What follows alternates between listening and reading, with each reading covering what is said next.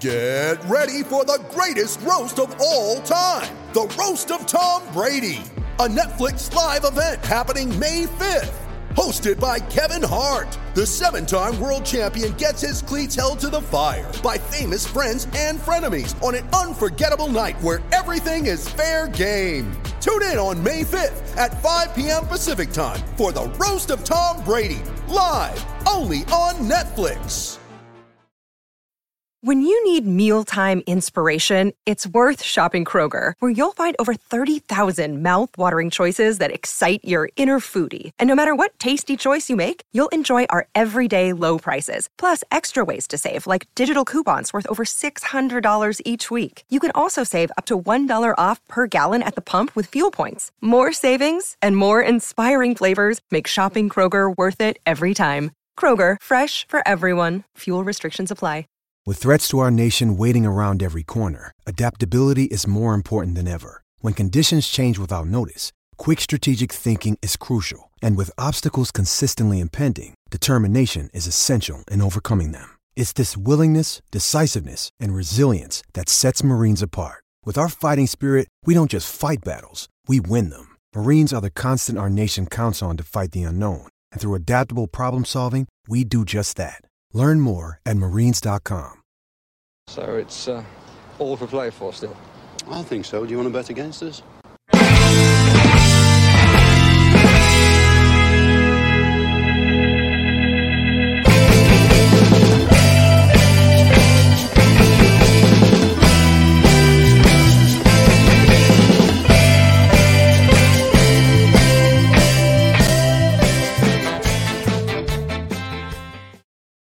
Good evening, everybody, and welcome to For the Love of Paul McGrath podcast. Neil and Paddy back again. I was going to do a piss take and start pretending that my internet was all messed up again uh, there at the start, but uh, I just didn't have the staying power for it, to be honest with you. Over there, Um, not me now, Neil. I couldn't, uh, I couldn't deal with it again. well, put it this way: I don't have a steering wheel in front of me this time, Paddy. So uh, at least that, at least I'm, I'm stationary this time. So there is that. Uh, but I do apologize and thanks a million, Paddy, for uh, taking the reins and running with it on Saturday. Uh, I was uh, obviously I was in the car, but uh, 5G. We need we, we badly need 5G. I thought the I thought the double vaccine would give me 5G. That's they told me on the internet, but no, it didn't. And uh, looks like we're going to have to continue to wait for it to spread uh, through the rest of the country. But um, less said about that, the better. What came after it was the main thing, Paddy, and that's what we're here to talk about. We're not I here just to like tell the viewers if, if you drop off tonight, bearing in mind I'm in the midst of a two day hangover, I'm just going to pull the plug. Is that fair enough? Yeah, that's that's fine by me. That's fine by me. We'll send out. I have a few slides ready to go on the tactics talk tonight. We'll just send it out to the lads, and, every, and we'll send it out to everybody. Watches. You can you can watch uh, your own then after that and make up your own mind. Uh, I won't be dropping off tonight. I don't have a visits dropping off. No, the internet in my house is actually pretty decent. Um, so can't complain about that. Uh, Paddy the Lone Ranger says, "True Magpie." I'm, I'm picturing you all right as the Lone Ranger there, for sure. Um, but yeah, as I said, it was we're not here to talk about the team sheet tantrum. We're here to talk about what happened after it, and boy, what happened after it was definitely something I think we can all get behind, uh, for sure. Um, I suppose big thing like I, I didn't really get to give my my kind of reaction to the to the formation and I was bloody delighted with the 352 again. Uh, there's so many benefits to it. Um and look it's it, it suits the players that we have and I think that look we've got to get to a situation whereby you gotta you gotta gotta play the hand your death, you know, and and and to to to kind of use what you have, you know, and I think Dean Smith is doing that and he's getting the best out of it. Will we see it tomorrow night against Chelsea? Who knows? We might. We might see someone like Naman Bogard in there in the back three with Hause and, and Tuanzebe, but but but who knows? Um, it's going to be interesting tomorrow night either way. But this has given us a real impetus, and we when we go to look at um some of the key points in the game, and we so sorry when we talk about some of the key points of the game, when we look at maybe some of the statistics as well, this new this new formation is really really suiting the players that we have, and uh, if you don't like this new formation, then I, I, I'm not sure you're going to like any formation because we aren't going to play 4 4 2. We're not going to play 4 4 2 as, as much as people want. So, um, that's just the way I, I that's don't the I I. I don't envisage they're going to change it on Wednesday either. For the simple reason it's going to give Kortney Hause 90 minutes to play in that position. Yeah. Ahead of Saturday because Tuanzebe will be ineligible to play against his parent club. Yes. So Kortney Hause will need to be able to step into that position and possibly Absolutely. play in the, in the Mings position of the back three. So Absolutely. that's my prediction for Wednesday night. But we're not here to talk about Wednesday night just No. yet. We might do at the end. No, But- no, we will at the end. Yeah. Wallow in in in the greatness of uh, Saturday night. Saturday was and Saturday was very good. Um, and I'm going to kind of very quickly, kind of, I suppose, I'm not going to skip over the first half because you know us, we can't keep anything linear at all in this podcast. We go from back and forth, and we talk about whatever comes into our minds because we've got no real, uh, no real kind of rundown sheet or anything here. But uh, look, the first half was was tentative. I think it was. Feel, I think both sides were feeling each other out. Everton had one or two chances. They had a random chance whereby he just poked it wide, and then they had a chance, a small chance from a corner that came after that again. But apart from that, Villa really kind of had the lion's share of possession in the first half. Uh, used the ball well, well. Um, had had chances from from set pieces, specifically Ming's header, where McGinn got the got the belt in the head, and uh, you know we had another chance then from an absolutely audacious uh, Danny Ings banana shot that we're going to look at. We're going to look at both of those instances. Actually, a lot of the stuff that we're going to look at from a tactics point of view comes from the first half because it was so feely out of each other. If that if that even makes sense. Um, we're going to take a look at some of those as well because look, the second half kind of speaks for itself. Set the tone early with Matty Cash figuring out that his left foot was for kicking as opposed to standing, and uh, and then of course a certain Jamaican uh, Jamaican superstar comes off the bench and brightens up the day. I think for everybody. But um, talk to me, Paddy. I suppose talk to me about. Uh, let's just hit the nail straight on the head. Give everyone what they want to hear. Talk to me about Leon Bailey, Leon Patrick Bailey. Actually, I think his name is. So Is it really? maybe they named him after you. Ah, look, I, I, I'm just, I, I'm, uh, I'm glowing at, at seeing him for those twenty odd minutes that he was on the pitch. I thought he was absolutely magnificent. He played without fear, hesitation, or regard for anybody else in front of him. I just thought he was magnificent. I will say I'm a little bit worried about these injuries he's picking up. He hasn't had them in the past. I hope he doesn't make a habit of it because we need to be able to call on him all of the time. He is going to be our talisman going forward. He is the type of player that will unlock the likes of Man U, Man City, if we're going to go and get three points for a change against these teams. So I hope he stays fit. I hope it's just a precaution that he came off. He said it was, but boy, God, can the boy play? He's got so much in his armory. He, he obviously has a set piece, as we saw. He's got a rocket of a shot, and boy, God, has he got pace. Yeah, he he kind of alluded to it afterwards. And and uh, where was it? One of the guys mentioned it there. John Steele just mentioned it a moment ago. It's great to have a character with a swagger and arrogance. Um, I agree because I think it was the fact that he realized, hey, listen, we're three 0 up. We aren't losing this game. It's eighty whatever minute. He said that he he felt a small twinge in his in his quad or in his hamstring. Can't remember which one it was. He said when he was blasting the ball past Begovic. I'm okay with him coming off if he thinks that's the case. We were 3 0 up. Um, it actually, to me, to me, it kind of shows a sign of maturity. Um, it's something that I wouldn't Yeah. have really expected going on what we've heard about Bailey previously. Not that there was anything wrong with him or anything like that, but sometimes he was a bit of a, um, you know, how will I put this? That basically Peter Bosz asked an awful lot of him at Leverkusen, and uh, sometimes maybe he was he would question why he had to do certain things, not in a negative way or anything like that, but uh, he was basically he was being played at wing back, and wing back didn't suit him. That was basically it. But uh, no, I hope he's okay. I think he will be okay. I think he'll be there against United. Don't think he'll start against United, but I think he'll be there thereabouts. I made my prediction in the pre-match that we might see him start up front, and hey, maybe he just wanted to give me what I thought he, would have given us from the start when he came on because uh, I thought his pace would have caused that back three for that. Uh, or that well, it would actually turn out to be a back four that Everton played. And and may I say that I did get something wrong though. I thought that Ben Godfrey would be um would be their ace in the pack in in, in that back line. My God, he- they, we targeted him with every single ball on the ground. We targeted him, targeted him, targeted him, and he was dog at the weekend. He was he was awful, and uh, so hold my hands up on that one. Completely got that one wrong. But uh, listen, it'll be it'll be all right. Uh, if uh, if I keep on saying that people are going to be good and they turn out to be crap, well then I'll take that every day of the week. But um, yeah, listen, Leon Bailey, what a, what what a a lightning rod for us to be able to bring in there. Um, let's go right back to the start again, so Paddy, because I say we don't do anything linear here. Um, Emiliano, Mart- Emiliano Martinez, man after my own heart. Only got back home at two o'clock in the morning and goes out and plays a match the next day. I was a big fan of doing that, except I probably had about 20 points the night before when I was doing that. But uh, he, he got in at two o'clock in the morning. I don't know what the fuss is over. I did I did that for like 10 years. Yeah, but the only difference was you you played at 11 o'clock in the morning. He he had to wait till half five.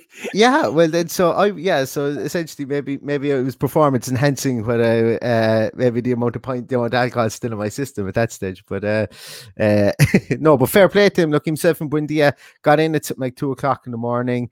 Um, flight from Croatia. Martinez was named in the starting eleven. I think we all felt look and, and and it's nothing against Jed Steer. It's just we have one of the best goalkeepers in the world at the moment in our in our football club. So yeah. you're going to feel a bit safer when you have him starting. And uh, and I think it really was the cherry on top for that back three because that mm. back three played absolutely brilliantly. I think. Yeah. Look, the guy, the guy's a machine. I've, I've no doubt in my mind he he flew back in at half two in the morning and probably got 12 hours sleep before he went to Villa Park because he's that kind of guy.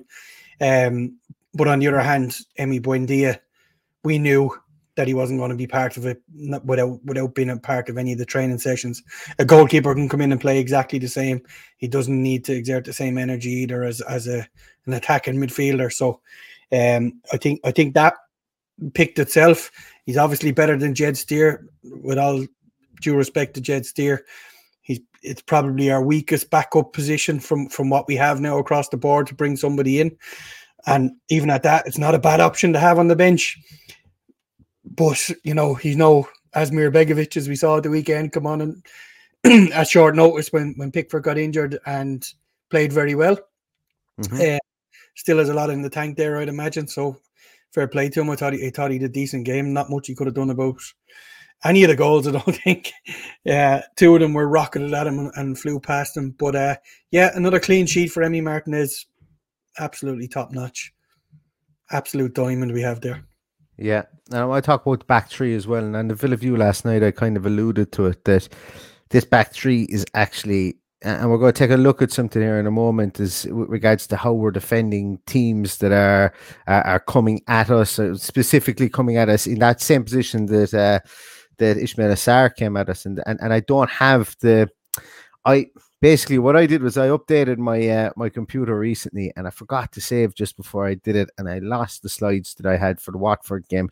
And it was only when I went back to look for them I was going it would have been a nice comparison to see how we defended how Ismaila Sarr attacked us down the down the left or uh, down um, our left hand side and how um and how Everton did it because uh, the way we set up is completely different now that we've got three at the back and it's way better. And, and, and we'll take a look at that as well. But this back three are. Um, this back three are exciting. I think we should get excited about it.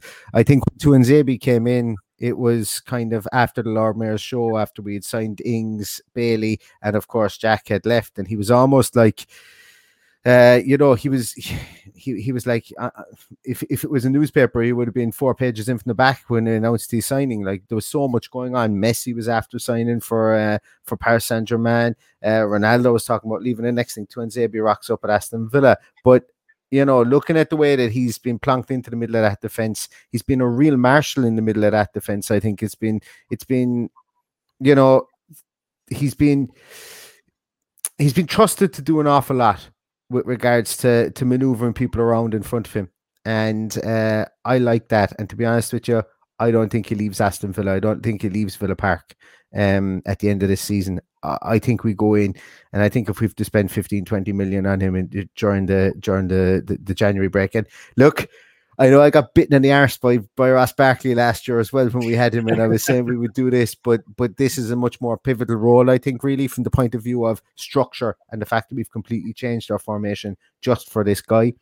And, uh, and and I think it's really interesting. A lot of people say we changed it to fittings and Watkins in up top. I'm not so sure. I think we changed it to get this guy in there and to make sure that we've got a more solid defense in, in the three at the back because I I think that they really wanted a defensive midfielder, but when they didn't get it, that this is uh, this is them being adaptable to the players that we have.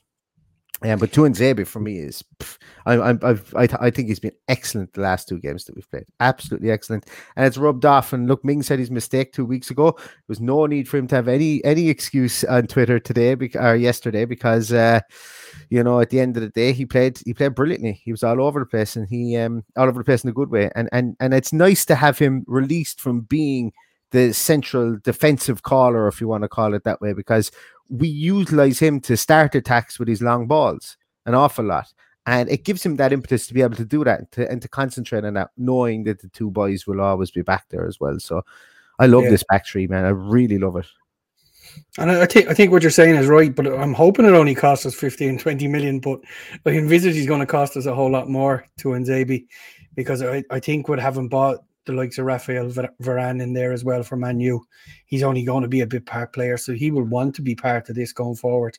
But it, it will be an interesting transfer window to see if if we could put something together for him in January, because I'd imagine by that stage he'll be well forgotten about by Man U. Mm, absolutely. We move into midfield. See how the midfield went. Um, obviously there was a bit of a bit of upheaval, I suppose. And what was it? The 39th minute, I think McGinn went off. Um, Somebody asked there a while ago, did we get any confirmation? Do you know? So it was Hungry Hippo. Do we know what happened to McGinn? The commentary during the game said we used the con- concussion sub to replace him. If that's true, isn't it worrying that he continued to play after he was hurt? Now, here we go. well, we did use a concussion sub. We did use a concussion sub. But that doesn't mean he was concussed. The only time I ever had concussion, it didn't kick in until about a half an hour later after the hmm. incident. Mm. So that's absolutely fine. You can be completely responsive and answer all the right questions when when the physio comes on. 20 minutes, half an hour later, I started to feel dizzy, nauseous. Uh, my feet wouldn't do what they were supposed to do. And luckily, the, the guy on the sideline noticed that that was the situation and I was taken off. But that's the only time I ever had it.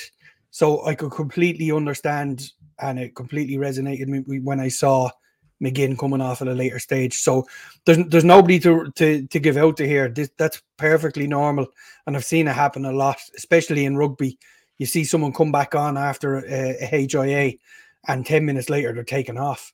Yeah, very little is made of it, but it is because there's a just delayed concussion, and it, it is likely to happen. And plus, he did get another knock on the head a bit later on as well. Yeah, absolutely, and, and that's and you know it's interesting what you said there because judging by mouth reading or by reading his lips when he went over to the ref and he kind of or to the yeah, I think he went to the ref first and then he went to the um, to the medical staff. And I think that's what he said. He goes, I think I'm going to puke or I'm going to throw up or something like that. It seemed like that's what he mouthed. It was something along those lines. I remember thinking at the time. Now, you know, the the, the rules state that like if you think the player is concussed or if there's any any question the player may be concussed, you can take him off. But it was definitely was a concussion sub anyway because uh, Everton got a fourth substitution. Or we made four subs, so that means it had to it yeah. had to have been a concussion sub. Yeah. Otherwise, we're getting the points taken off us, and, and that mm-hmm. ain't the mm-hmm. case. But um, look, I suppose all will become clearer over the course of the week. Plus, even though you're concussed, it doesn't mean that you can't go out the next day. I I watch an awful lot of American football, and yes, you can say that there's dark arts of some of them maybe. Um, not giving a not giving two hoots about concussion. But I've seen a, a, quarterback called Mason Rudolph nearly get his head ripped off his shoulders. Specifically, his face guard was grabbed and he was rammed into the ground, and he was like they pulled his face guard off his helmet, and he was out cold, like out cold for ten seconds, and he bounced up off his feet, and he played the next week again, and. I'm no doctor, I'm yeah. no doctor, but like that, he should have been in hospital for a week after it. Never mind playing playing the next week. So I suppose it's not an exact science. And and look, Jesus, if he's not right, don't play him. I'm not saying that I'm not taking this lightly or anything like that. But I'm saying if he's not right, don't play him. But I, would imagine that they'll be doing a lot of light sensitivity treatment or light sensitivity. Oh, yeah. Well, there's a return to there's a return to play. There is, yeah, exactly like rugby. So we yeah. probably won't see him again next Saturday. That that's oh, my opinion on it. I, I think it'll be. I think. I think it's ten days. So it'll be interesting to see what it's, happens. It's ten days, but exactly. But mm-hmm. it's ten days if it was a confirmed concussion.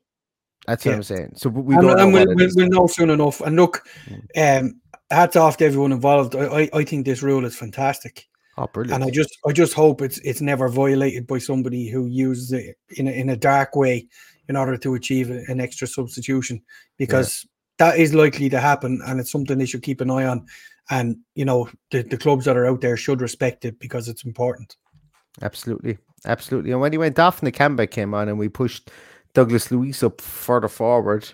Mm.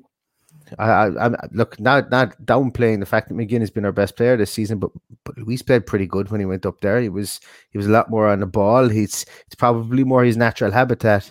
Uh, being a Brazilian, uh, you know, I'm sure he wants to get his foot in the ball and play around a small a bit more. And uh, also, look once again, and, and until he plays badly, we're going to continue to say it. And Vivi, I'm going to say Vivi Leahy or Lahi. I'm not sure how you pronounce it. I could be even depends pronounce on it whether he's from Tipperary or not yeah, if you're from Tipperary or from Limerick, you'll pronounce it completely different way. So you might need me from either of those two counties, and we might be butchering it all together.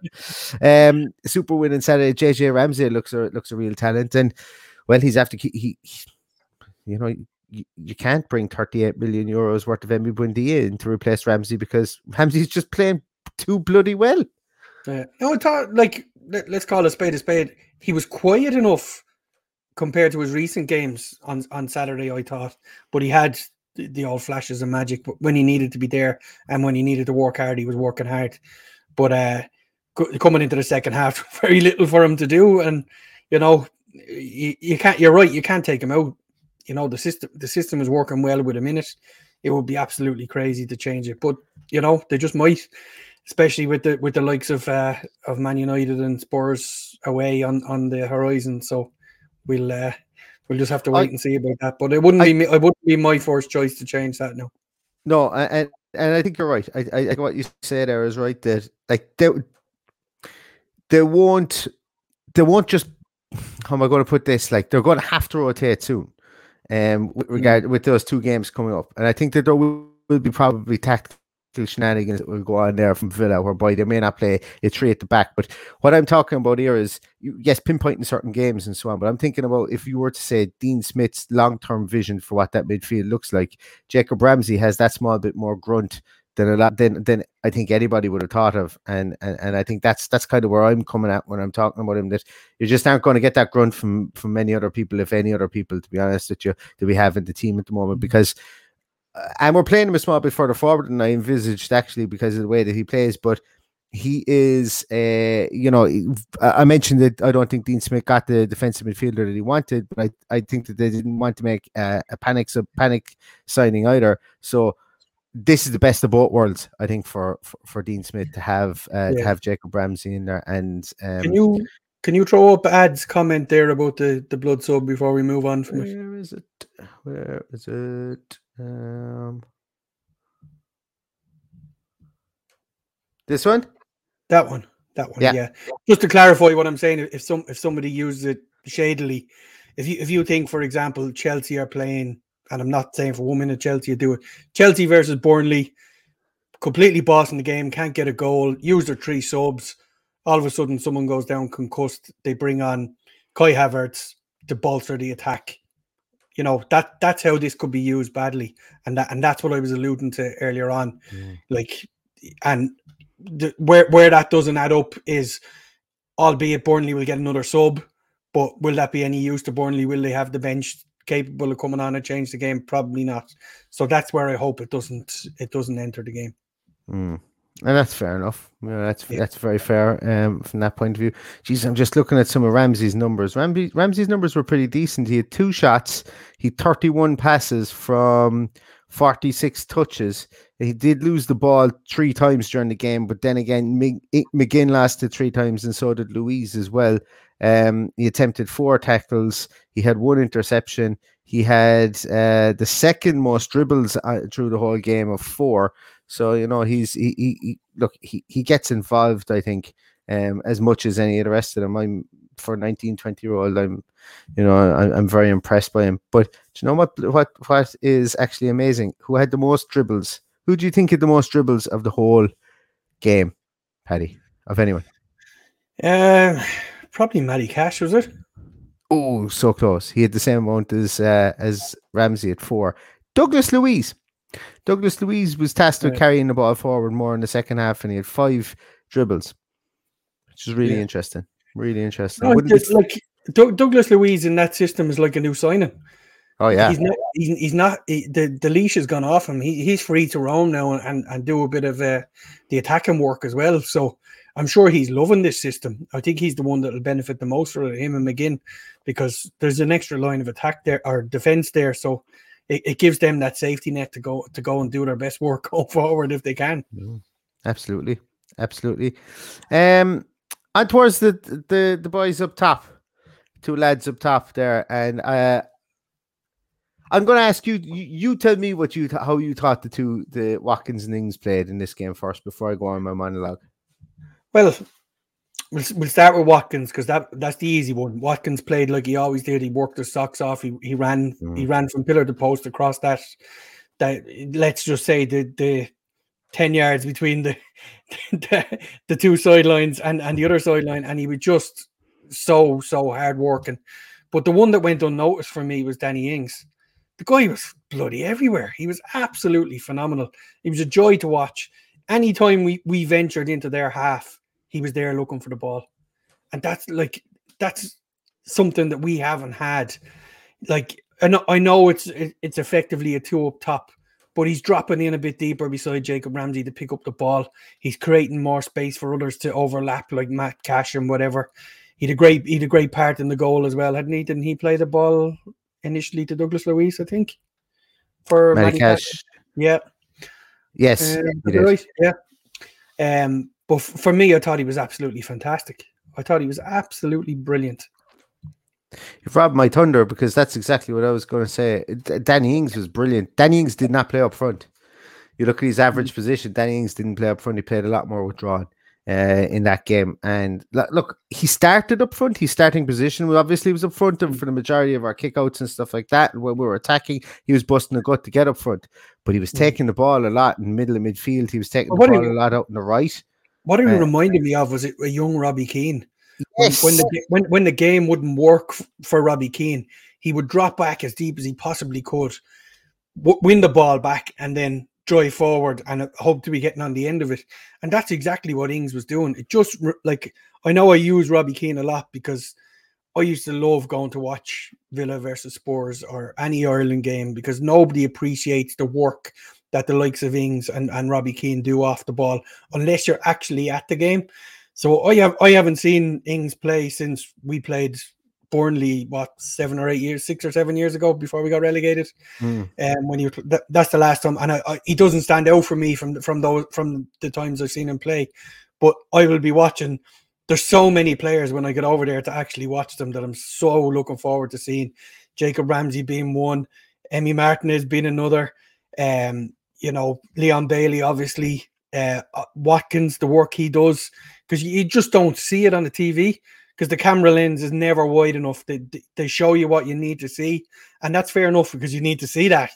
But Mhm. you know, from a coaching point of view, to look at what these guys do off the ball is absolutely phenomenal, and I'm looking forward to seeing that in the flesh. And it's only a few weeks away, and I just hope everyone's fit because I really want to see it. Yeah, that's actually a great shout on and uh, Robbie Keane. Like, is realistically a guy who isn't like he's not slow, but doesn't rely on his pace, knows how to play the game of football, and isn't isn't afraid to roll up his sleeves and can bag a goal at the other end. Very, very good, good comparison actually. When you said it, like the ball that he played for for Bailey's, like the assist that he played. Look, I know he had an absolute acreage to aim for, and it was a case of just getting it out there, but it was the fact that he was cute enough to know that hey, we've got a guy over there that's fucking faster than the than the new train that's going to go from London to Birmingham that cut through half a body war heat, you know. So we're going to um well, I'm just going to get the ball over there and I'm going to let him do the rest of it. And my God, did Bailey finish that well? He absolutely he belted it. You know, he took it Asmir Begovic's soul with him when he uh, when he hit it. It was so hard, and uh, as I say, the rest is history. But Danny Ings, I thought was really good, really unsung hero. I think from yesterday, both himself and Luiz. Be honest with you, I, I I'd give Doug, Douglas Luiz nearly man a match. I, I know Bailey's 21 minutes were just absolutely exceptional. But for me, Yeah. it would have been between Ings and and, and Douglas Luiz for man a match because I thought both of them were just they both just stepped up to the plate when we needed people. I think yesterday. Well, I, I think I think Bailey got man of the match because it was an easy option, because it was very hard to pick from one of the others. That's that's exactly how I felt about it. You could have you could have given it to Matty Cash, you could have given it to Douglas Luiz. you could have given it to uh, Watkins, Ings. You know, they were all phenomenal workers and working hard. So it was uh it was you know it was it was it was an easy thing to do just to give it to to uh, Leon Bailey in the end, and he probably did deserve it. Absolutely, absolutely. Uh, look, it was really, really enjoyable game to watch. I, I, I for sure hope that we see many, many more games like that again this year because uh, you know this not only with the tweak in formation, but the fact that we've got people who can come off the bench and real game changers coming off the bench. Um, is, is something that we can uh, we can really really strive for. Let's go to the comments before I uh, I want to pull up a small bit of a a kind of a tactical review. This is a tactics talk piece. I want to show you a couple of still shots from the game with a couple of ta- with, with, my thoughts on what tactics were being used here and some positive points um, with somebody uh, that I think is going to be close to every Villa fan's heart involved in this as well. Uh, but let's have a little look at some of the comments there. Um, don't want to neglect those either. Uh, let's go back here a small bit. We have um, Dean, actually, Dean was talking about Bailey. Dean said it reminds me a bit of uh, my favorite ever, Dwight Yorke, but with more pace. Well, look, if he has uh, half the record of Dwight Yorke had in, in English football, won't we be the smiley people at the end of it? Because uh, you know, Dwight Yorke is is definitely somebody uh, that, uh, and to be honest with you, you know, came from the same from from the Caribbean as well. Maybe maybe Dwight Yorke was somebody that Leon Bailey looked up to, maybe that was Maybe it could have been a reason why he came to Aston Villa. Who knows? Maybe it's a good question that somebody needs to ask him. Um, because I'm sure Aston Villa wouldn't have been on the tip of a lot of lot of players' tongues in the Caribbean until uh, somebody like Dwight Yorke did make the break from. Oh, I'm going to get the name of the club. Can anybody out there Google this and ch- tell me if I'm right? Is it Spring Hill that he came from? The club he came from in Trinidad? Jeebers. There's one for somebody. Put it in the comments there if I'm right. I think it's Spring Hill Academy or something like that. Um, I could be wildly off, but that's just what's coming to my mind. Um, Hungry Hippo says, Thank you, Benitez. Match was tight for 60 minutes. Then he takes after a lone striker and we dominate the remainder of the game. I think I, I, I think Rondon doesn't have 90 minutes in him anymore. A good striker, albeit like he had night he had what 11 goals and seven assists in his last last time he played in the in the um in the Premier League. For, yeah, I thought he played well. I, I, he created a couple of chances good. as well. I, I, thought he did okay. That's the yeah. best I've seen him play anyway. Exactly. Um, uh, yeah, I thought I thought he was pretty decent, but just didn't have 90 minutes. And it was amazing that Benitez, it, they said beforehand that Benitez has actually signed him three times. Signed him for Newcastle, signed him uh, out in China, and now has signed him again. So obviously sees something in him um, for for uh, what his system dictates. Tom, good to see you, man. Uh, Tom was in the hole. He's glad Bailey's goal went in. As uh, as it would have knocked a few out if there was no net there. yeah, I can imagine the lower hole. There would be scorch marks through the lower hole if there was no net there. Um, so that was good. Yeah, yeah, absolutely. Ronan is back again. Ronan is back. What a game. Yeah, the lucky charm is is on the stream again tonight. Ronan was over there from Cavan. He's landed back again, but uh, we need to get him back over there again ASAP because he's never seen Villa lose, uh, which is always good. He needs to go to the Wolves game with me. Yeah, yeah, exactly. There's there's a couple of there's a couple of questions here about the Chelsea game. I'm going to just skip over those. I will come back to them though at the end when we're chatting yeah. about them um, again. Um, uh, oh, there's a person like Ireland under Kenny, three centre backs allows anyone to step into midfield and create an overload in midfield. Yeah, you you just be hoping that the results are different uh, with, with our three centre halves than uh, than the Irish three centre halves. Though, although I will say Omobamidele, um, it does look a player for Norwich. Really, really looks a player. And uh, mm. yeah, if uh, if we were looking for somebody to come in at some stage, yeah. uh, I wouldn't say no to him. And that's really, one really I was lucky to see in the flesh. He's a phenomenal player. Yeah, he's, he's, a, you know, he's and he's a footballer. He's a lovely touch. He's um he's also he's also a specimen. You know, you look at him, he's he's oh, he's, yeah. rangy looking. You know, um, mm. there's there's touches of kind of Tuanzebe about him. You know, and the kind of physical build of him. He's built like a boxer. Yeah. Like he's he's he's pretty good. Um, John Steele says Douglas Luiz played well, uh, played really well in a more advanced role when McGinn went off. We're no longer in trouble when one player is missing, apart from Martinez. Couldn't agree anymore. The the depth in this team is really there, and it's it's it's there to see. And hopefully, we continue to build on that depth. And you know, if we can bring in guys from our academy and make them stick, uh, you know, as I said, like the Jacob Ramsey, well, then that saves us millions and millions and millions in the long run. And look, I know we paid 38 million for Buendia, but if Jacob Ramsey turns out better than Buendia, we will forget all about that 38 million, you know, because uh, we'll always look after one of our own. Um, I might be wrong, says Campbell was brilliant. You aren't wrong. I think he played very wrong. well. no, no, he did very well. Yeah, absolutely.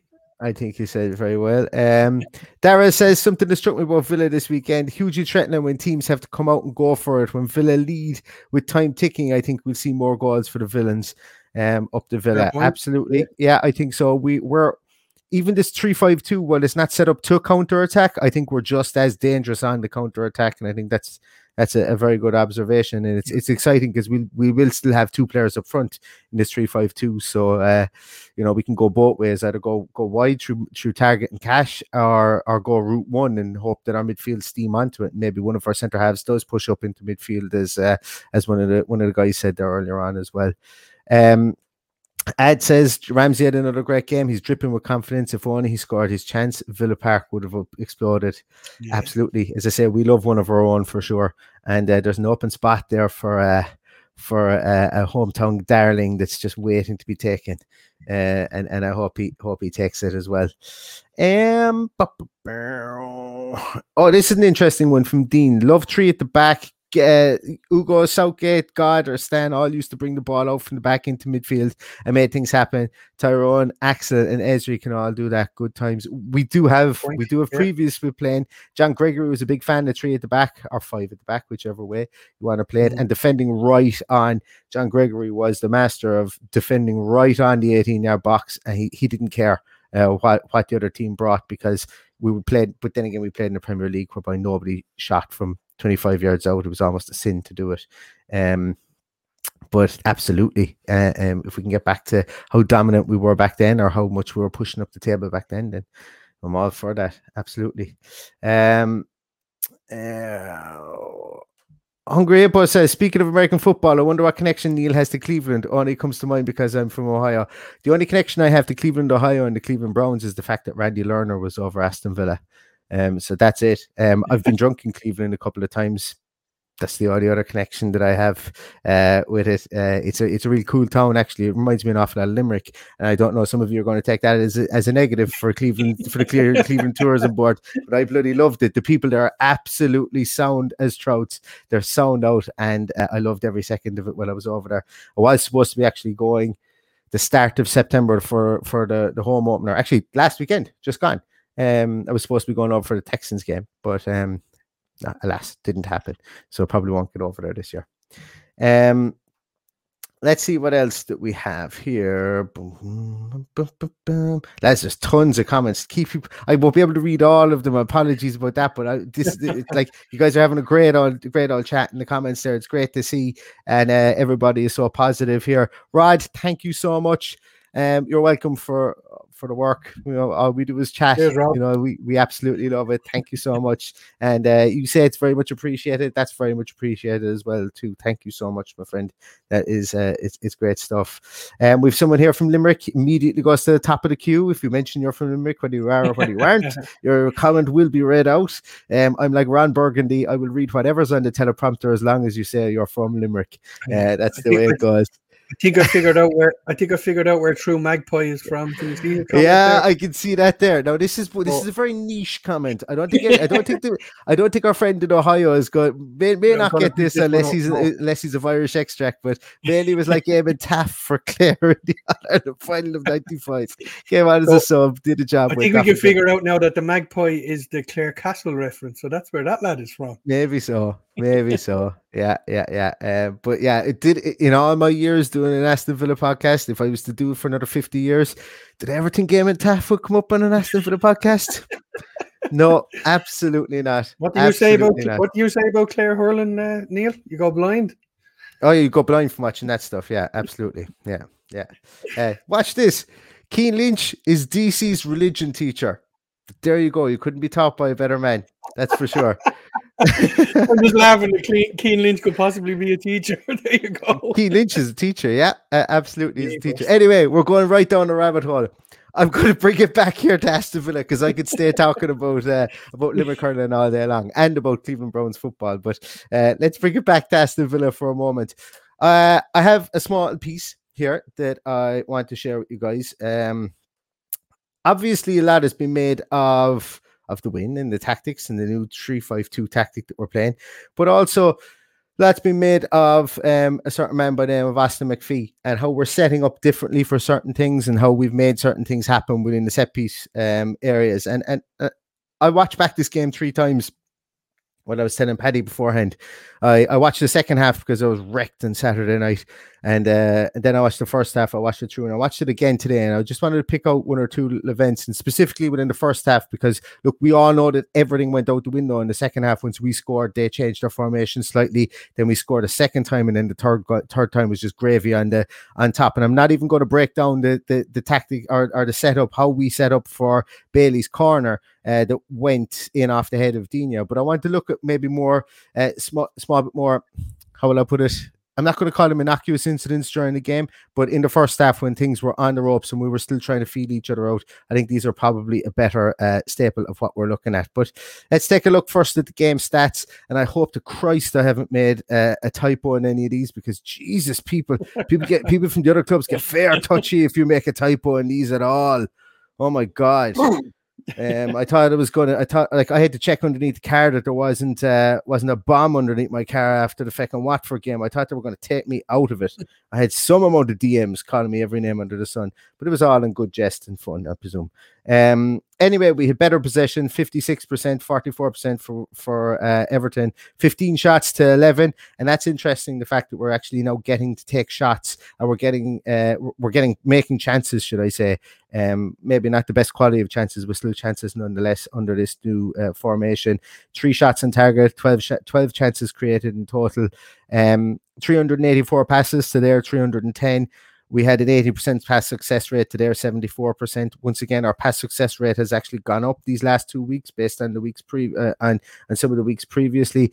Apart from Watford, ironically enough, where we actually had a higher pass a pass success rate, but we we more so passed it around ourselves. Um, our XG was up at 0.81. From memory, I think that's that may be the highest that we've had so far this year um, at 0.81 to their 0.667. Still not anything really to write home about. Um, XG from open play is still is still low, while XG from set pieces is still uh, higher than the majority of teams. Uh, we won 56 out of our 107 duels, which is which is good. Uh, you know that means that we're if you're if you're winning literally if you're winning 50% of the 50 50s you should be coming out uh with, with more of the ball and more of the possession yeah, who, so who won the other five what five because it says Everton only won 51. Well, no, so Everton, Everton, Everton had 107 duels as well. but they only won 51 of the 100 and, of the 107. I suppose some of them would be called a draw. Um, I actually remarked in that as well. I went, "Oh, we bought it the same amount of duels," and that's I presume that's with somebody tackling somebody else or somebody going up in the air with somebody else or something like that.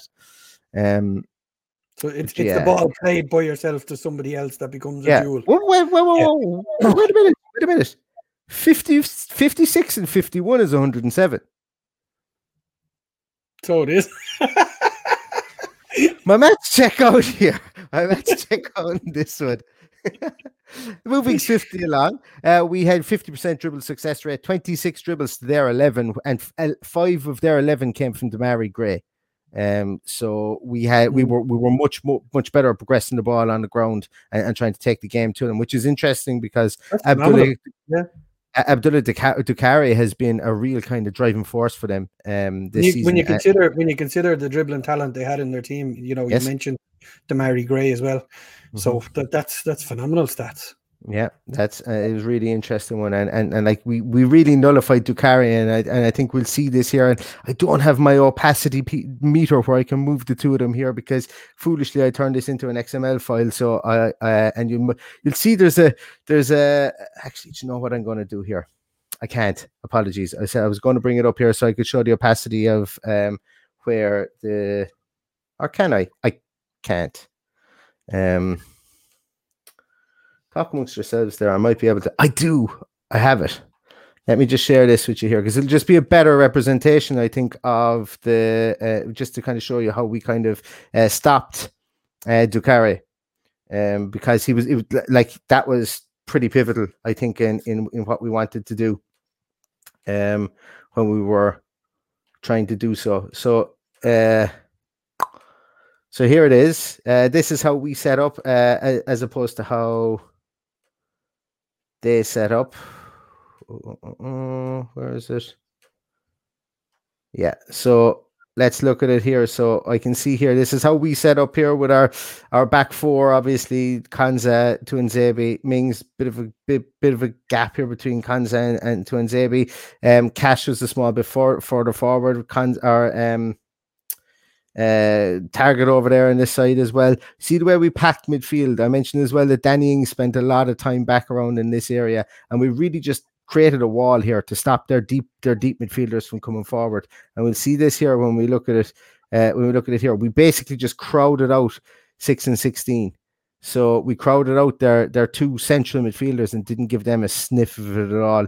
And that was really, really pivotal, I think, to what we wanted to do. We did give a small bit of leeway over here on the left hand side, uh, but that was okay because obviously we had the guys here to track back. We had, we had Konsa, we had uh, and we had Cash here as well, and they performed pretty well as well. And we went more so I'm not going to say have a man to man kind of situation over here, but we kind of did where Mings taking up Mings more or less man marking and um what you call him here, taking up um uh, Targett here, taking up the the right back who was Ben Godfrey here. And as I say, we pressured Ben Godfrey an awful lot in, in, in that game. We put him under so much pressure, which was really interesting. But uh, the way that we set up was really to to block out their their two deep line midfielders where all their stuff comes from, stop them from running forward with the ball, and they just didn't. And it really, really worked. Uh, Ings was probably Ings just like haired around here. The three guy, boys in the middle of midfield, McGinn, um, Douglas Luiz, and Jacob Ramsey just basically were playing battering rams and stoppers inside there, and uh, we were able to get our width as well from our two our two fullbacks. So really, really well set up. Um, I don't have the the comparison to how we we set up last week as well. Usually I have that in here, but I, I, I neglected to put it in this time. But definitely Jacob Ramsey was that a bit further forward, and and and, and our two other midfielders here in Jacob uh, are in Douglas Luiz and John McGinn are definitely further forward. We're, we're, definitely further forward. So the game plan was to stand down on these guys here and give them zero room, force Everton wide, and see what they can do from out wide. So um, yeah, that was a, a, really interesting piece there that I thought of how we set up in comparison to how they set up.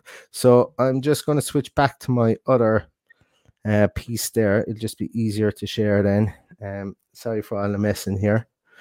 Uh, so here we go and I'll just go on past this. So this is where we took our shots from. This is our shot map where we took our shots from. Obviously, the two they kind of look like car wheels here, but they're actually where the goals were scored from. Bailey's goal from here, and um, and Cash's goal from here. Obviously, the one was no own goal. Uh, it went down as a no own goal, so it's not marked there. But you can see that a lot of our shots came from kind of tepid enough areas. A lot of them were headers. Like this is Ming's header here at the front post. Um, I think one of these is a Konsa header from the back post, if I'm not mistaken. And then you've got Danny Ings' banana shot from there as well. So there's it, it's it's a it's an interesting shot map. Also, and Douglas Luiz again two shots from outside the box then as well.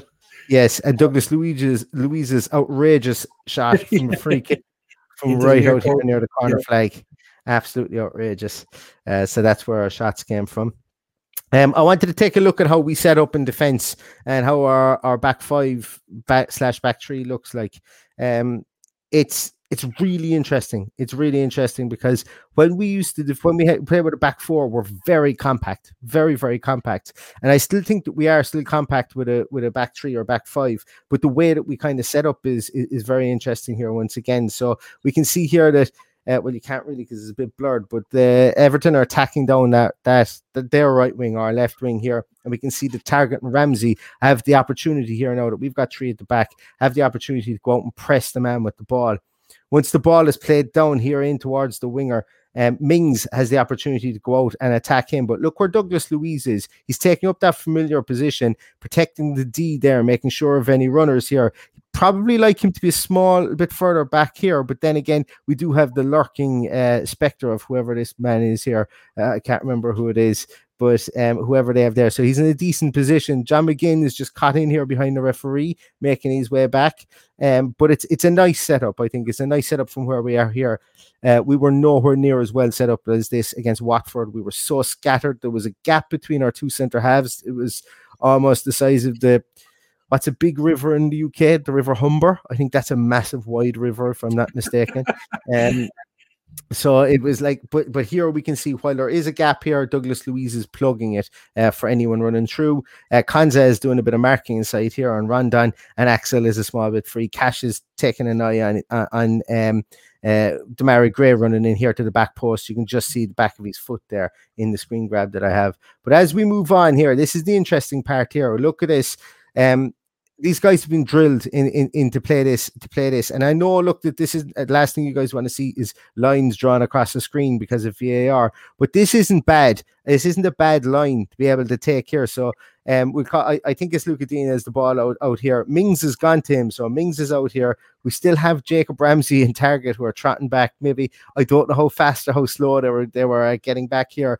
But Douglas Luiz is coming here to plug that gap that I said that he was coming to plug. So when that ball, if that ball is played in, and it is played in here in a moment, Douglas Luiz gets in there. McGinn is protecting the edge of the D in case the box uh, ball comes back out this way towards um, the on runner here, and we've got our three men inside here, just making sure that if anything goes in there, they can just crowd people out, and it worked. Now Rondon did get a little toe poke and it hit the side netting and it went out for a corner. It wasn't a corner, but the ref gave a corner. But I'm really liking the setup that we have here. You can see it turns very much into a back four. It gives us lots of people to compress that can that can hog the D, hog and, and plug these gaps here. So it's uh, it's definitely a work in progress still, but it's a lot more sturdy and it gives a lot it, like there's a lot better spacing of players here so that there aren't massive gaps uh, that we do see with a four at the back. I, I, really like it. And this is just one instance I picked, and it's actually the only instance I picked because the reason I wanted to pick it was because there's a deadly line here for for um for defense. And I know they're very deep to be playing offside, but still everybody can see what's going on here. And obviously Douglas Luiz is in the right spot, um, which is uh, which is music to all of our ears. Um put it this way, if we defended like this when the ball was cut back for Ivan Toney's goal, Ivan Toney wouldn't have scored. I can say that categorically. If we had if we had the players in these positions, yep. Ivan Toney would not have scored. Um, let's move on here for defending set pieces. Everybody's favorite topic. How many times last year, Paddy? I would say between 116,000. How many times would we have said John McGinn was caught at the back post with a big man again? Yeah, well, when it looks at that, those days are over. those days are over. He couldn't be any further away from the back post when we're defending a corner here. So what we can see is that Ings is marking the penalty spot. Mings, Konsa, and Targett. Uh, also, you have Watkins, I think, and um, and Jacob Ramsey are in there as well. Uh, uh, Watkins and Cash, I, I, I think, are in there. I'm not actually sure if that's Watkins. It is. It is Ollie Watkins, 11 on his back, and Cash are in there. And I'm sure that Matty Targett or, or that uh, Jacob Ramsey is in there. So basically, what we're doing is we're crowding out in around here. Axel Tuanzebe is now taking the back post, realistically, the runner from the back post. This would have been John McGinn's job, and McGinn is out there for the short free kicks. We're learning how many times last year, as I say, Vestergaard over the top got the header. Ben Mee got the header last year on John McGinn, marking the back post. What we used to do previously was the back post was was no man's land, and it was for Emi Martinez to get back there and to gather the ball. But the only man that was blocking space back there was John McGinn. Now we have a bit more sturdiness here. We've got Konsa who's who's free here. We've also got Tuanzebe who's marking man to man. And um, we've got Targett here who's marking, uh, I think that's Salomon Rondon. The Targett is marking at the back there. Maybe not the best matchup, but still, it's better than having John McGinn uh, marking people from corners, exactly. which which I thought was really interesting. Yeah. And look, that's that's the beauty of having our, our man there giving the thumbs up. There he is. You know, thumbs up for Austin McPhee. Yeah. That's what he's there for to spot these things, to sort them out, and to get people lined up. Um, and I think he was pivotal to a lot that we did today. Um, here we go from the Mings header from the set piece. This is the one where John McGinn got injured. Really interesting set piece build up here. We have loads of people here inside in the six yard box. We have Danny Ings out here on the penalty area once again. We have two men. Like this is really interesting. This and, and it's almost borderline strange. Look where two men are set up here, almost yeah. equidistant either side of the D. We've got Douglas Luiz taking the corner, I think it is over here. Uh, actually, then, there's nothing strange about that setup because it, if you're told as a goalkeeper, if you've got to come and punch, that's the area you're punching to. Yeah. So oh, but what I'm saying is, it's it, it's not something yeah. that you would regularly see even in the Premier League. For us, yeah, but that, that like that makes complete sense because you do, you don't want your keeper punching straight down the middle to whoever's running onto it. You want it being out at an angle, so those guys have an option to tuck back into the middle or pull out wide and get the ball back into the box. Yeah, it's it's like it, and once again, a lot of the stuff that you'll see from set pieces is just thinking. It's just thinking and not not acting on impulse. But what we see here is Mings obviously is in here. He's behind the goalkeeper. He makes his run from behind the goalkeeper around to get here, uh, just in front, and then flicks the ball on. But the real interesting piece for this for me is when we look at it from behind here, when Mings gets his head on the ball in this instance here, he's left the ground, he gets his head on the ball. Look at all the Villa bodies that are around here. If Begovic just gets a hand to it and just parries it out in front of him, we have so many bodies here. If it hits somebody and drops to the ground, we've so many bodies there to try and bundle it over the line. Before, we would be we would have all these players out here jostling for position, trying to get in around and whatever else. We've got McGinn, we've got Axel Tuanzebe, we've Watkins, we have, uh, I think that's Konsa, what it is. Yeah, it's Konsa there at the back post that I haven't highlighted. They're all waiting in around there, all big men. That if that ball drops and someone tries to swing a leg at it, well, we've got big legs inside there as well that can try and try and stop them from um from getting that ball out there. In this instance, Begovic made a brilliant save because Ming's header was nearly too good. Um, so we, it, but it's just the, the the thought process behind it. And I'd be interested to see if we try this again uh, in the future because it's um it was really well thought up of if uh, if that is the case and if this was meant and, and by all means I think it was. Um last piece here that we have, and once again, thumbs up from Austin McPhee because he got a shot on target from it and we very nearly scored. So I presume he must be absolutely delighted with that. And this is the pièce de la resistance. I think this is really the gravy. My favorite piece. This was this was nearly as good as Bailey's goal. This yeah. was a joy to watch. I really, really enjoyed this set piece it was absolutely brilliant. Cash here with the hand up. Watch all the Everton boys here on a line. Two men. I don't know why they, they have a two men wall here. Like like who's going to shoot from there? Like I know why I know why they are there, but it, it to me it's always baffling. Um, and it's uh, but yeah, it's it's there so that the keeper can come out a small bit and and and narrow the angle for for potential ball in here behind them.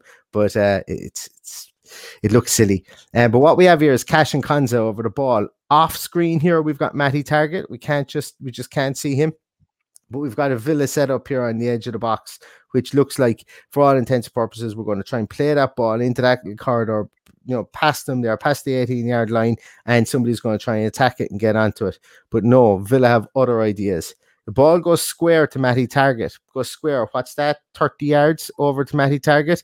And we can see the, the Everton players here have to break. Their line is not a line anymore. We can see it here. It's ragged, it's yeah. jug, it's jagged. They don't know what they're doing. There's man here, Iwobi has broken from the line to get out at Targett. They're beginning to panic. But look who's done the snake here in the back at the back post here. Konsa's on his way. He was standing beside Matt Castro. Matt Cash played the ball, and Konsa's on the march here behind us. I think that's I'm not quite sure who that is that that that's the that that's there. I think that might be Alan that Alan, is yeah. uh, is trying to trying to uh, track him, but Alan hasn't a clue what's happening here, and their defense is in disarray at this stage. Ball gets played into the back post here to Konsa. Konsa nods the ball down. Look at that Everton line. It's not it's non-existent. Everton are chasing. They, they, they have no idea what's going on here. You've got Watkins, Ings, and Mings in here. Ball comes back to Mings and the rest is like as I say, Mings nods the ball down here. And if Danny Ings had a left foot there, I think he would have buried it, but he went with a, a right footed shot and it was a deadly banana shot up over the bar. If that had gone in, it would have been goal of the century. But um it didn't. But I think the set piece was was what was brilliant and it really bamboozled Everton. And that's what you want to do. You want to get move their line out. Um, stop the offside in an instance like that. You're taking a free kick from an intermediate position is what you want to call it. It's too far out for a shot. It's kind of too far out for a cross. You shift the point of attack from that from that free kick, yeah. and you get them moving out. what you're doing is their line is all off. You know, the, the likelihood of, of offside in this instance is is nil because of where Konsa is running from. You've got all the space to play that ball back in here because everyone. Sorry, I'm pointing at this at the screen with my hand. You've all the space to, to play the ball uh, back into this space here, back to where Cash and Konsa were, because everybody is filed over the other side of the field, waiting for a right footed cross. It was really well worked, and it's these small idiosyncrasies, these little top points that, that Austin McPhee has that are really interesting. And like, like it's it's a breath of fresh air to watch. And once again, I'm sure that Aston Fee, Austin McPhee would have given a big heads up for that because we got another good chance from it as well. And, and what we're seeing is he's not just there to to instigate the long throw. He's got everything in his armory. You know that that's he, people shaking their heads at him coming in. That's why he's there. He's going he's going to pull one of these out in every game. There's going to be something different thrown at an opposition in every game, and one one in four or five coming off is is worth every penny that the man is is uh, is earning in that position because you know he's doing he's doing a great job so far, and long may it continue because. If, I tell you, if that if that goal had gone in, we would be talking about it for years. Mm. It was absolutely sublime. Everything about it, the pass to Targett, the brilliant ball into Konsa, the head down by Mings right onto his foot. Pity it was with the outside of his foot and he didn't get the the full uh, full control of the ball, as we'll say. But by God, if, if that if that banana kick had ended up in the top corner, Danny Mings would be or, or Danny Ings would be sitting up there getting uh, goal of the season, and he probably would have been goal of the season and and runner up goal of the season from yeah. the from the boys got kick in the last game. Um. So anyway. Well done. And he played the ball. Let, let, let's not forget as well that, look, I'm not going to say that Austin McPhee said, yeah, put it on the outside of Danny Ings' boot there and he curled it into the top corner. But he's ball to Bailey afterwards was a bit of an outside the boot flick, you know, out into space mm. as well. So uh, just goes to show the the the the, the nous of uh, Danny Ings, I think is the word I'm looking for there, of how he can play the game and, and what he's bringing to this team. And, uh, you know, he's two goals in five games. Yeah, people might say goals have dried up for him, but he won't care if he if he only gets to 10 goals this season. We won't care as long as we keep winning and scoring three goals a game. Spread them out amongst the team. It makes you way, way, way more dangerous. And the only way, and the way you will spread them out amongst the team is via set pieces. Exactly. Paddy, anything else you want to go through before we wrap it up? Jesus, we're over an hour. I get murdered. a 20 minute podcast, I said, before I walked yeah. up the stairs, and then an hour and later, I'm here and I'm you, talking you, with You nearly made Owen, Owen Bradley said he nearly peed there when he said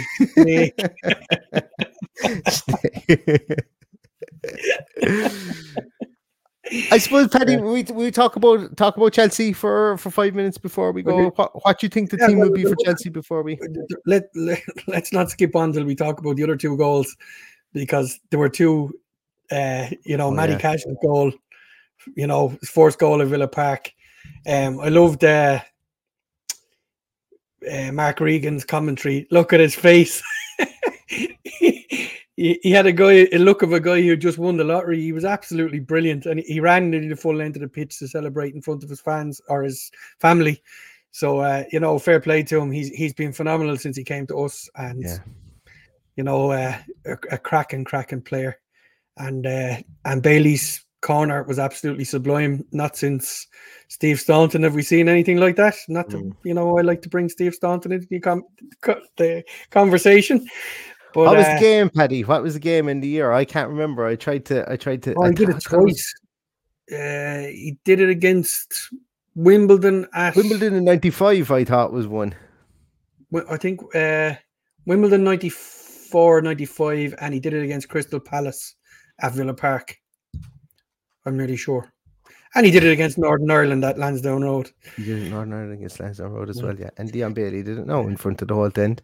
Well, we'll never we'll never know whether uh, whether Begovic would have been caught under the ball or not, but I think it was just enough of a touch to to put him off and put it over his head. But it's fantastic in swinging corner, mm. and it just goes to show that he he has a lot in his in his locker, and a marvelous addition to have.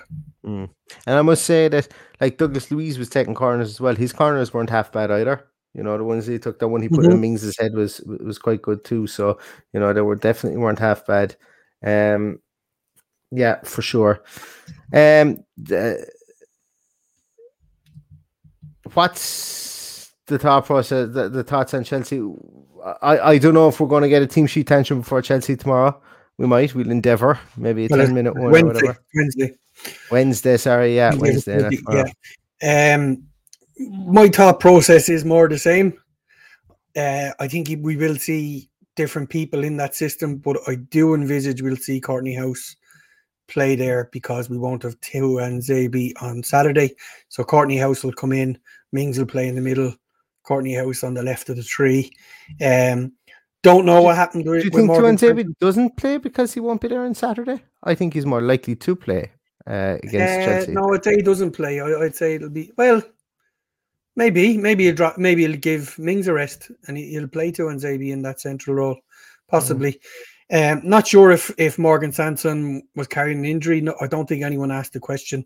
Um, where I watched You- the match, I was at a communion and I wasn't in a position to listen to the. wasn't I'm wasn't. Ashley Priest said that he was doing some running work afterwards. He just didn't make the bench. That's madness. But anyway, but look, it, it, it- he's a guy who needs a good game under his belt, and Wednesday's the time for that. Um, I'd like to see Cameron Archer get a run. Um, I wouldn't mind seeing Ollie Watkins or Danny Ings get a rest. And uh, yeah, you know, uh, throw Kortney Hause in there because you know, as as we said already, he's gonna ha- if we're gonna play that system, he's gonna have to play Saturday because Tuanzebe is.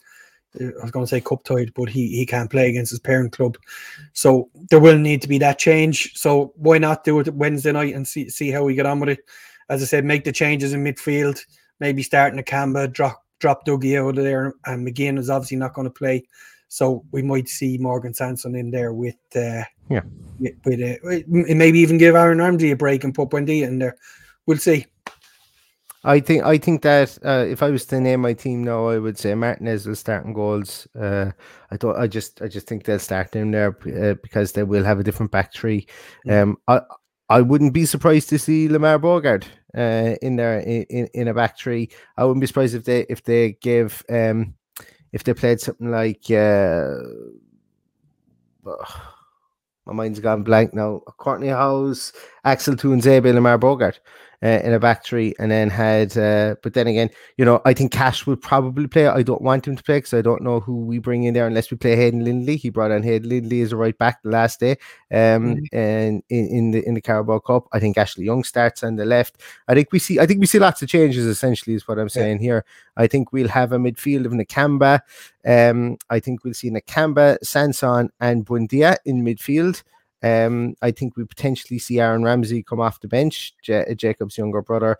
Um, I think we see El Ghazi uh, potentially up front with Cameron Archer, um, or in a yeah. more more advanced position with Cameron Archer. Or I think we might even go back. Like most likely, everything is probably saying that we go back to a four-two-three-one, and we have El Ghazi, Buendia, and uh, Traore behind maybe a Caleb Chukwuemeka or, or an Aaron Ramsey um, Yeah. up there. Like, like, or, sorry, not Aaron Ramsey, uh, Cameron Archer uh, up there as well. So it's going to be an interesting team sheet on Wednesday.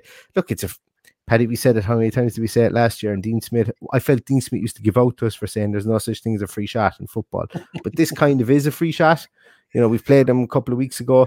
We're going to play them again. Don't think they're going to start our full team. We certainly won't start our full team. Yeah. We'll see what way I'd be very, I'd be very surprised if they if they have anything resembling the first team out. Bearing in mind the, all the Champion League games that they they've got coming up, they effectively don't have a week off now for what is it four or five weeks they're playing midweek.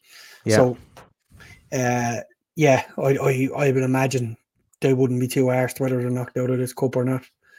yeah. They've a Yeah, lot, they've a big, they've bigger fish to fly to fry. So, uh, yeah, Or. Do Villa go hell for leather on Wednesday against Chelsea to stay in the cup and probably say, listen, we're going to get fuck all in Old Trafford with Mike Dean reffing with, with Ronaldo back at week at the weekend and just kind of call a spade a shovel, really. Um, I, I, I, I can't see it. I honestly don't think he will, but I, I think at this stage it'd be madness of us to second guess what Dean Smith is going to do because he surprised everybody this season for a man that supposedly doesn't have a plan B. I reckon he had plan B, C, D, E, and F. So in Dino we trust. We'll see what happens. And I'm not I'm not too fussed. I'd like to I'd like to see I'd like to see those guys get a game. I would like to see us put it up to Chelsea, but uh, I'm not too fussed what what he does. But I, I think I think we'll be in with a shout regardless of what team puts out because Chelsea won't Mm. have a full team. I think so too. I think so too. And uh, look, I suppose we'll be we'll we'll endeavour to be here for a team sheet tantrum for that game as well, and we'll see what We'll happens. try. Yeah. Uh, we'll try as well. Yeah, yeah. It's just a busy week, uh, busy week for me anyway. But we'll see what the story is. Um, but yeah, lads, we're ta- we're tipping on to nearly an hour and ten minutes here. I'll be murdered. Um, it's uh, it's ten past ten here. But thanks so much everybody for tuning in. We had some some really really great questions, some really really great uh great uh, comments in there as well, and, and I love the community we're building up here as well. It's great to chat, Villa. It's great to have you guys on board uh, as well, and I love the love that you're you're chatting to each other in the chat as well, which is good. and uh, look, you know, really appreciate it because if there was no one showing up to the showing up to these live live streams, we wouldn't be doing them. Um, but uh, thanks so much for everything. And uh, as I say, look, three three points in the bag against Everton at the weekend. S- September's looking a bit better than it would have been if we didn't win those three points and staring down the barrel of who we have still to come. We will have we will pull another result out of this out of this month yet. I'm quite sure of it. Who knows? Might be at the weekend. Uh, Man United haven't gotten a penalty this season yet. Mike Dean, Old Trafford early start. Yeah, yeah. There you go. I'm not expecting us What do you not say to anymore? give away a penalty, if that makes sense. Um, but uh, yeah, look, we'll um, we'll see. We'll we'll talk about that when it comes. But uh, thanks so much everybody for listening. You can catch Paddy on at Villa Paddy. You can catch me on at Love McGrath Pod. Thanks a million for all the likes, the shares, the subscriptions, the retweets, everything else. Um, and we're going to leave you back to your families again. Sorry for t- keeping you for so long, but all that's left to say is up to Villa. Villa.